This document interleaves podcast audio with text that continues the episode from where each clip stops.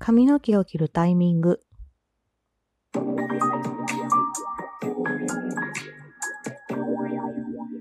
どうも、ひよりです。いかがお過ごしでしょうか？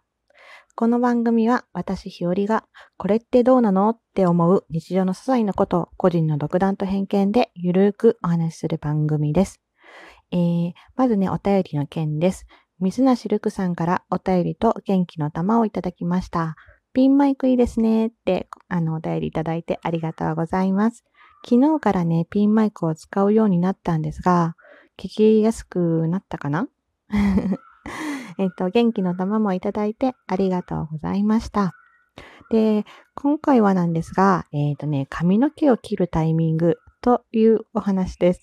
うん、というお話っていうほど大げさな話でも、うん、なんでもないんですけども、私の髪の毛って、あの、実は結構長いんですね。うん。で、背中の半分ぐらいまでかな、あります。これって結構長い方だよね、多分。で、もともとフラをやってて、あの、フラダンス、ハワイのね、うん、を少し習っていたので、髪の毛を伸ばしてたんです。で、ステージに出るときにね、あの、髪の毛の長さが、髪の毛の長さがね、必要だったから伸ばしてたわけなんですが、まあ、と言うてもですね、と言うても、その前からね、結構長かったので、その時はたまたま。うん、そのまま伸ばし続けてました。で、今は、えっと、フラーをね、習ってないんで、もう伸ばさなくていいじゃいいんですけど、ですけど、の話です。なんかね、こうなってくるとね、なんか切るタイミングがわかんなくなっちゃって。で、なんかまあ、もちろんね、毛先を切ったりとかはね、何回もしてるんですけど、まあまあ、それでも伸びていくわけですよ、髪の毛というものは。うん。で、なんか、まあ、あのー、ショートにしたりね、ボブにしたり、しょっちゅう髪型を変えてた時もあるんですが、うーん、最近、ふと思った。髪型を変えるタイミングって一体いつだ？いつなんだ？で、なんかまあ、カラーリングね、あの髪の毛のね、したり、あのデジタルパーマあのとかね、当てたりとか、まあまあ言ってもロングって意外とアレンジが効くし、まあ、ヘアアイロンで巻いたりもできるから、まあそんなに飽きてこなかったっていうのも、まああるっちゃあるんですけどね。なんかカラーリングもほら、今インナーカラーとかさ、色変えたりとか、あのインナーカラーって、わかるかな？言葉だけで。あの、うち、髪の毛の内側とかの色と、まあ、外の色とかを変えたり、動きを出すようなやつとかね。今ね、いろんなのがあるんで、まあ、そういうのをやったりしてるから、まあ、来てはないし、あ、あとね、ロングにして楽だなと思うことは、髪の毛をね、お団子にするのがすっごい楽なこと。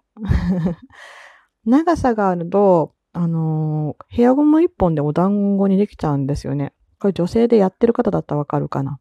一回こうくくって、こうグリグリって自分で髪の毛巻いて、こう中に押し込むと、ヘアピンいらず、長さがね、割とあるとこれできるんですよね。